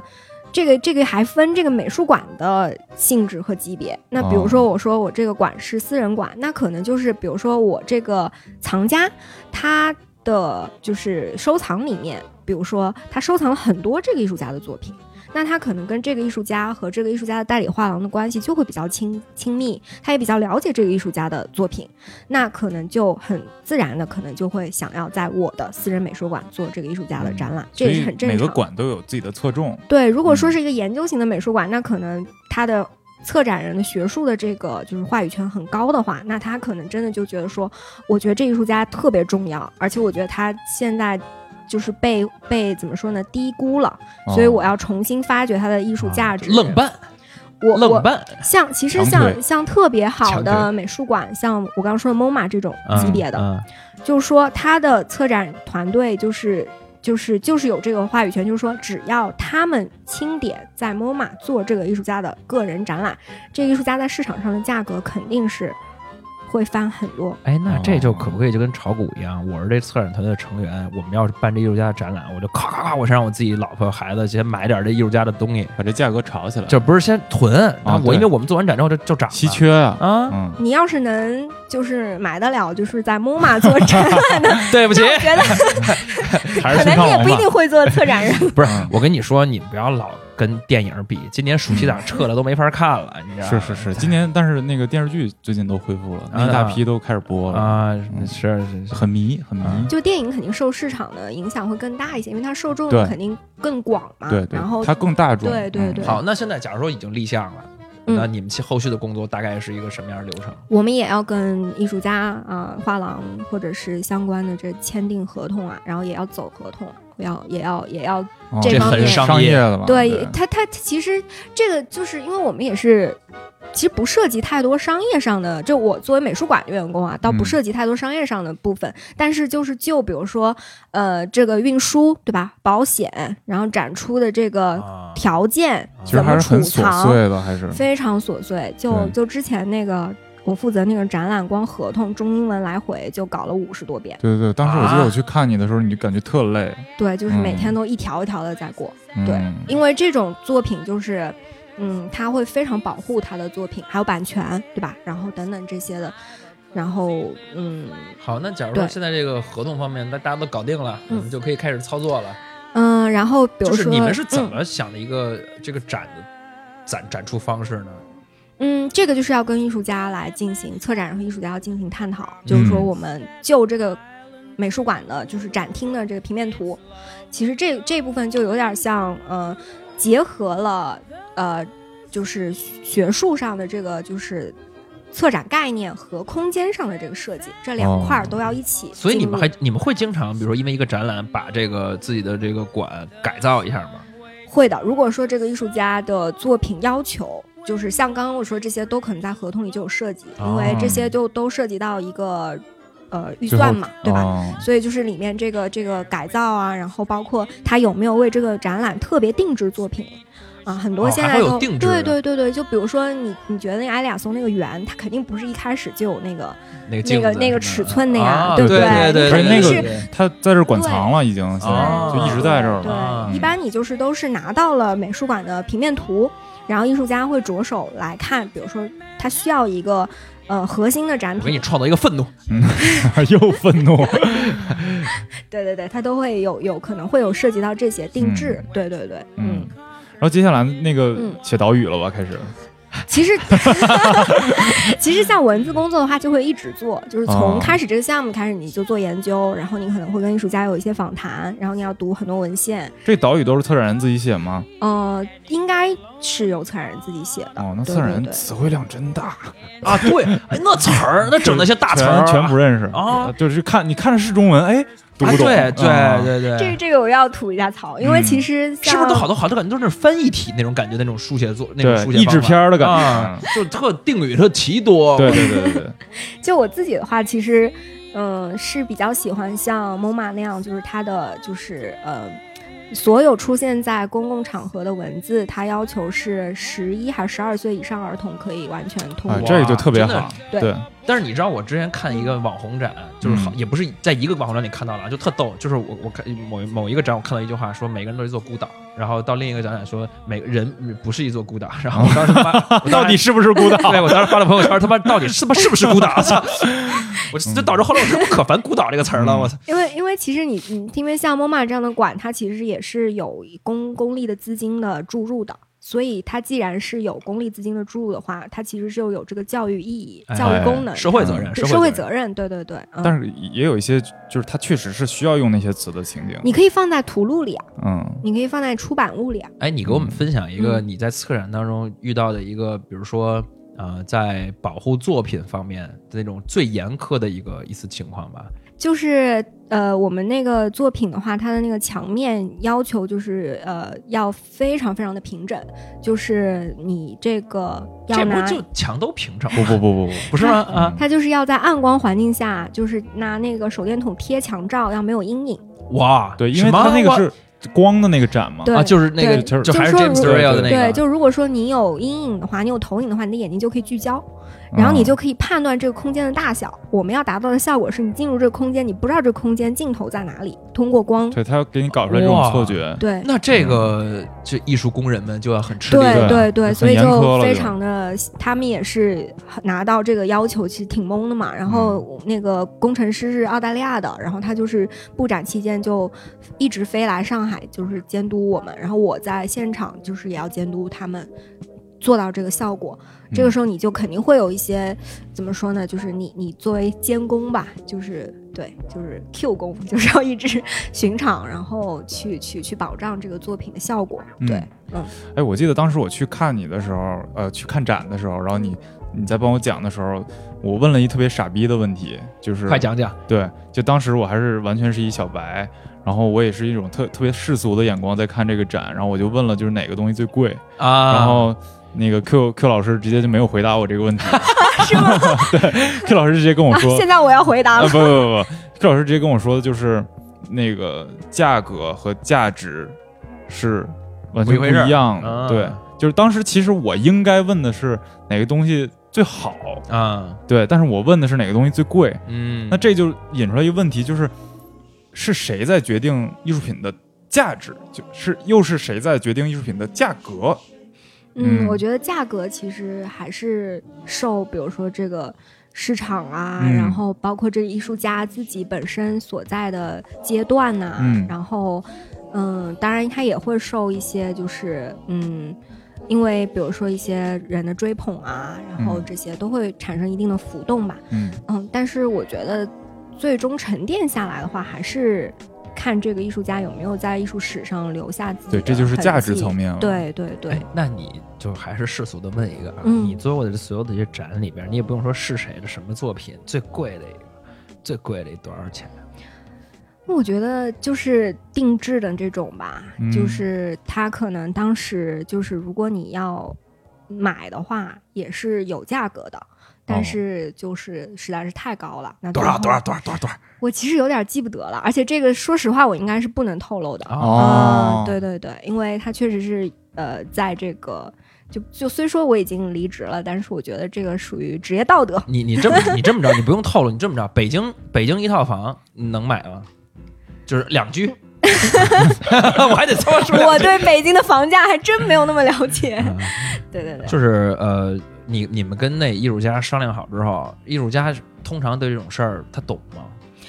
就是因为因为、嗯、因为你刚才说空间嘛，嗯、对吧？嗯嗯、他他天天比如说我要一画画的，我天天就画画。你跟我说，我告诉你这个画搁这儿这么好，然后他可能很可能就是如果没有那么多经验的话，嗯、呃，就是被动的呀。嗯，其实这个就是艺术家和策展人的一个协作了。就比如说，就是 David Hockney， 你们应该、嗯、知道，我知道跳水那个，对吧？对对对，泳池边有一个水花。专家，专家。哎，啊、好好好好。然后，然后就是他，呃，前前一段时间有一个展是呃很多人物肖像，这人物肖像是他在画室里就是来他画室参观的朋友的一个坐像这样子。嗯。然后当时就是他画了第一张。然后呢，他就跟策展人有一个，就他有一呃，跟这个策展人有一个长期的邮件的往来，嗯、就是相当于就是一直伴随他成长的这个策展人，所谓所所谓的这种长期友好关系的这种策展人，他就发给这个策展人看了这个画像，嗯、然后这个策展人他马上就意识到。这是他新的一个系列的开端。我操、哦！就是他之前画了很多很多的这个、嗯、呃英英国他的那个家乡的那个森林，嗯啊、呃、的，就是这个这个系列其实已经结束了，做过展览了。然后他就后来不是就进行这种啊、呃，可能有一些业务，有一些就是家长里短这样子，就是持续保持这个沟通嘛。嗯。然后有一天他就发了这个。朋友来他的这个工作室坐在那儿，然后是个挺，其实就是一个挺痛苦的一个表情，他就是双手掩面坐在那儿，嗯、他就说他画了一个他的朋友来他工作室访问，然后，然后这个策展人就马上意识到你的新系列开始了，哦、然后他就跟这个浩克尼就说，他说希望你考虑到之后来你工作室参观的人，我觉得都可以给他们。哇，策展人他指导艺术家工作，对，能影响到艺术家到这个地步，这就是一个互相激发的一个特别好的例子。嗯、然后这个展览就变成了我，我记得是七十多幅还是怎么样，可能具体数字不不清楚，反正就是有这么多人物肖像，再加一张静物，就是变成 one still life， 就是再加很多 portraits、嗯。哎，你说这是一个好例子。其实我这儿还有一个我觉、嗯、我觉得不太好的例子、嗯、就是那个杰夫·昆斯，嗯，他现在你知道就是画他做那个小兔子，嗯，用不锈钢做的气球形状的兔子的那个艺术家，他现在已经开始做什么了？他拍卖自己的即将出产的作品，期货。啊，我还没开始画呢，或者我还没开始创作，商业啊，对，就是商业，完全完全就是你你这期货这个概念是完全是一个金融的概念，对啊，但是在艺术这儿现在是常常被提起，就是啊，还有还有还有一个也也是我觉得不好的例子，有一个叫查尔斯萨奇吧，叫萨奇，我就这个名我不知道他中文名叫什么，他就是推那个 Damien Hirst 那个人，他在他等于他是一个原来是一个做广告的一个人，他开一家广告公司，然后他在广告公司开始就是不太景气的之后开始投入到这个艺术市场里边，他没有什么艺术类的教育，嗯，然后他就在那个当时伦敦一批学生里边看中了这个 Damien Hirst， 然后办了一个大展，然后就做了好多这样的作品。他后来有一个很极端的例子，就是说他是因为他是一个叫买手还是叫怎么说 dealer dealer 对、嗯、是买手就画商啊，画商，他是一个画商、嗯、然后。他要求他旗下的一个女艺人、女画家，嗯，你每年只可以出产六个作品，嗯啊，就是相当于是对，就是给你的价格才能可能涨得起来，对，是吧？你你你你就算你今年特别有创作欲望，你想画六百幅不行，你今年就画六幅，嗯、我说了算。而且他是不是就是你画了，你还是就是你画了可以藏家里，还是说你连画都不能画？那就具体他能不能藏就不知道了。啊、但是说、嗯 okay、市面上见到的只能有六幅，你跟外边说的也是，你今天。这就很奇怪，嗯，嗯太疯狂了。对，这这这跟艺术完全没有关，艺术是你要你想创作能够创作出来的东西。但是你想 Jeff Koons 那个心态，就期货心态多么爽，就是我、啊、我先还没画六百万，比如六百万美刀、嗯，我到账了，就是已经已经在这儿了，我看、嗯、他就会想，给你来六百万的什么呢？他就是什么东西都是已经带着，嗯，嗯这东西值不值你的六百万呢？嗯嗯，今天是来一愤怒的气球啊、呃！对，我操，这一失望厕所，我有拉屎的时候突然想到一个 idea， 说这不行，这这这得八百万，留下一次吧，就可能会变成、嗯、变成这样的，就是从倒推的这种考量，而不是为纯为艺术创作的考量。对，所以说现在这个商业的这个系统也是一个很，我觉得很有点扭曲吧。所以你们策展就很重要。那你、嗯、你你们你们就是跟策呃跟艺术家。定好这个一个策展方案，然后完了以后就是施工执行出来之后、嗯、写完导语之后你你们的宣传是怎么搞呢？这个其实就是一个很商业市场的一个行为、啊嗯。嗯，其实就是呃，如果说分工明确的话，就是到展览开幕之后的这个展览推广，应该是由就是推广的这个部门来来做、啊。可是这个不应该是从呃展览还没开始就已经要开始做呢吗？对对对，就是其实像可能在推广的方向，它又会有另外一套就是宣传所用到的一些，比如说。呃，版本啊，然后那个物料呀，这些可能是会特别为宣传准备的。嗯、然后，嗯、呃，比如说，就像那个策展人的话，可能接下来他要负责的，实际上他的工作内容，他要负责的是，呃，帮助这些不同的部门从他们的视角和需求出发来了解这个展览。对，所以策展人就是一个项目的总负责人，协调各个方面。对，比如说教育部，他会有他的诉求，我可能要让教，教育部我让教育部的呃负责人跟我一起。深入的了解这个展览，然后由教育部去，呃，去形成他们的一套语汇来进行做教育的方案。哦、比如说，我对于比如说不同年龄段的孩子，对成年人，我我又我怎么样去教育他们？就比如说像梵高美术馆，它经常以它就是突出的教育项目作为一个它的一个亮点。嗯、那它可能比如说现在还开发了各种各样的，比如说呃导览的，哎对、啊、这种就是终端呀，然后软件呀，然后它有不同的，比如说哎给学龄前儿童，它这么讲向日葵。跟比如说初中生他这么讲，跟成年人他这么讲，哦、对，所以教育它又是另另外一套语汇了。对，照理说就是他要专门学 art education 的、嗯、的专业的人，因为像这个的话，策展人他其实也是外行了，就到了教育这个领域，他只能说好，我帮助教育部来更深的了解这个展览。之后就是应该术业有专攻，教育部来做教育部的事情。嗯、对，媒体宣传也是一样的。哎，那你们一个策展人一般的情况，嗯、平均一年是要做几个展呀、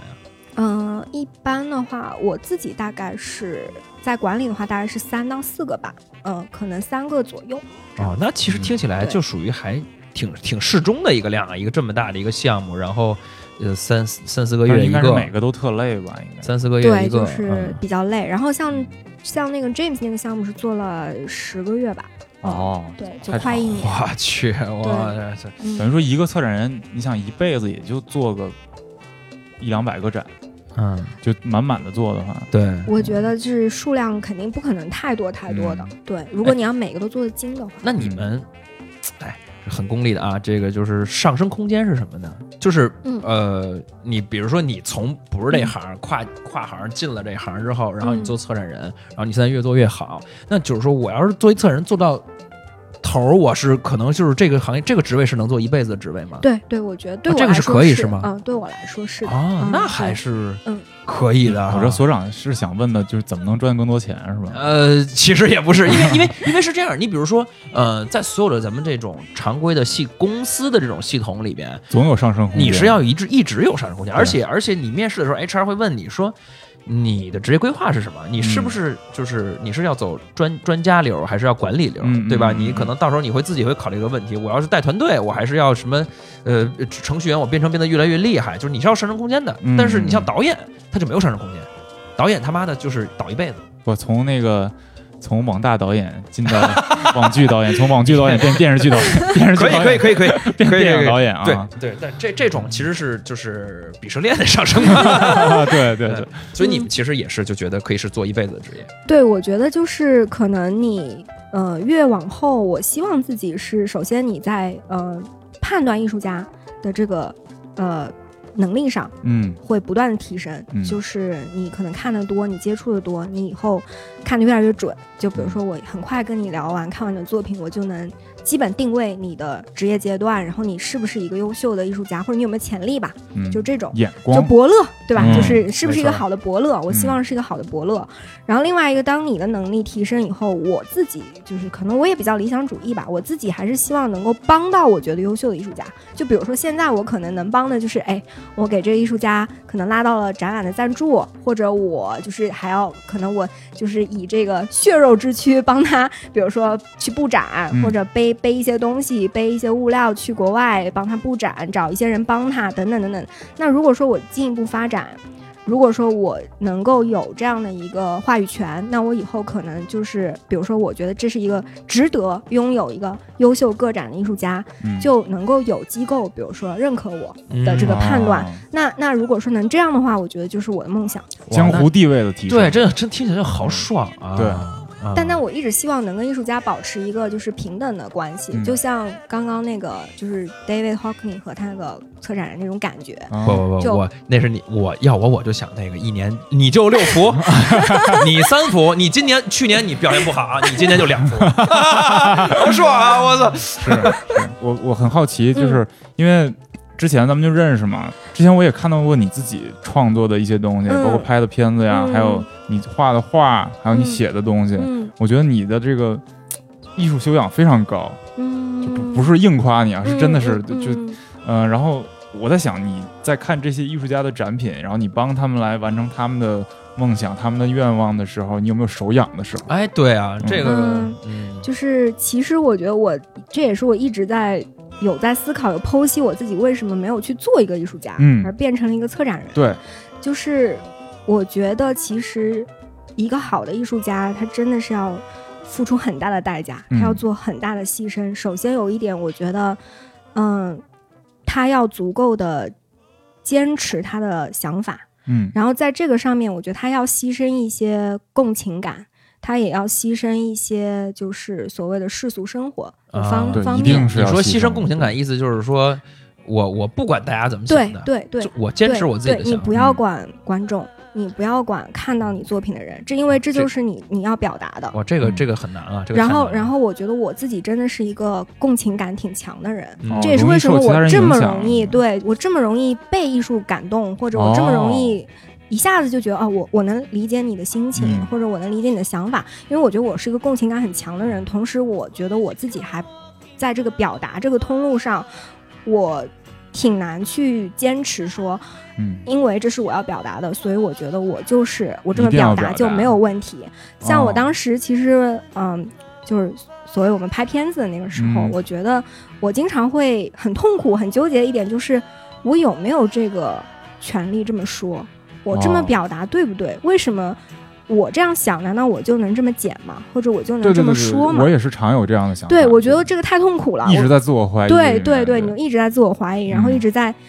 自我剖析，嗯、然后永远都觉得就像有负罪感。我觉得是有负罪感的。嗯，嗯我我在表达上是有负罪感的，但是我又觉得我没有办法割舍这个东西。就是我看到表达的人，我看到有这个坚持人，我就没有办法忽视。然后而且我特别想要帮助他们。就是或者说参与进去、嗯、所以我觉得策展是一个对我来说非常合适的一个位置、啊、但是这个思路我到时候应该当一制片人别干导演了不是，但是听你们说这种内容创作其实我还是很羡慕。你看我们在做这种创作的时候都不能，你要这么说都配不配称为创作，这个时候我完全是市场导向的，就这东西我生产，咱们叫生产，我我怎么能让观众最直接最快的感受到我这个信息量，然后以然后去激发他们的比如说转发，就是我很直接的讲、嗯、就讲到很最后的落点、嗯、或者说直接激到他们的购买欲嘛、嗯、或者是让他们笑，嗯，就是你就笑、嗯、就在这块、嗯、我这块这块我这个表情我这个这个梗设计就是让你快感受到快乐，就让你笑，而我不会去考虑到我要表达什么。对对对对啊、呃、就很这其实也是一个嗯，就我我自己有一个就是最后说一个我一个小小的一个感悟吧，就是我觉得其实、嗯可能也有点玄学的感觉，就是我觉得人的能量它其实可能就是必须要用来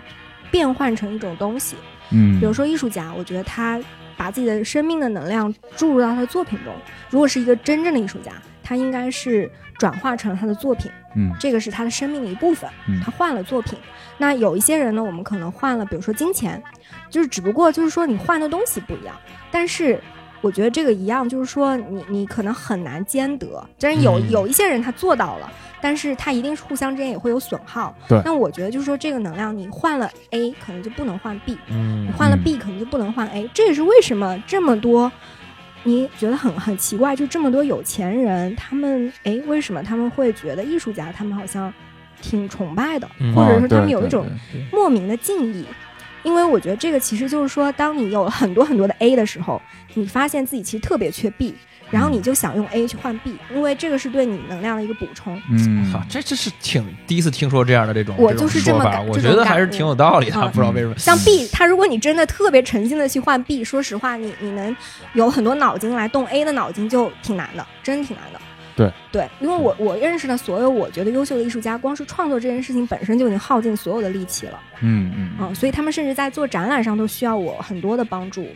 对，嗯、那今儿这个跟 Q 老一块聊聊这个策展人艺术圈的一些生活啊，也聊了就是对于我们现在当代艺术的网红展啊各种各样的看法。就是哎，我觉得最后咱们留一个这个呃实际的实用阶段吧，就是你给大家对给我们的听众推荐几个，就此时的这个在国内。呃，无论哪个城市吧，就是你觉得可能让大家值得去看的呃几个展览。嗯，嗯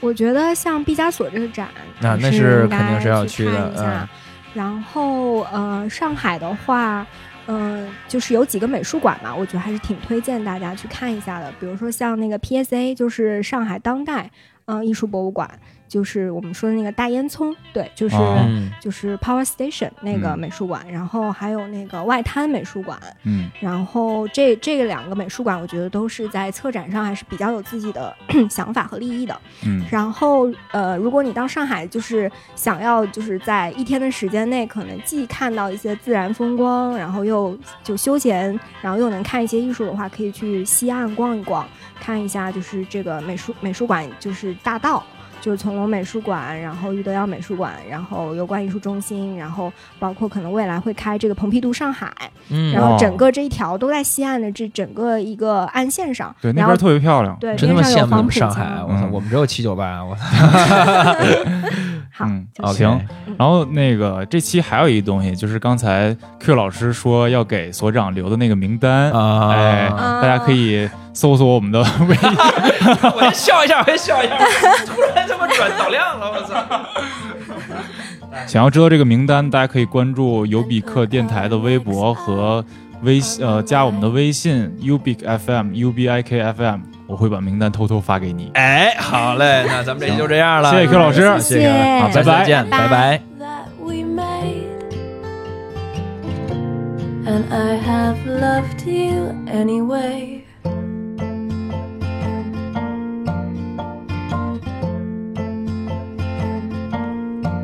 Took a fine time to leave me hanging out to dry. Understand now I'm grieving, so don't you waste my time. 'Cause you have taken all the wind out from my sails, and I have loved you just the same. We finally find this, then you're gone. Been chasing rainbows all alone, and you have cursed me when there's no one left to blame. And I have loved you just the same.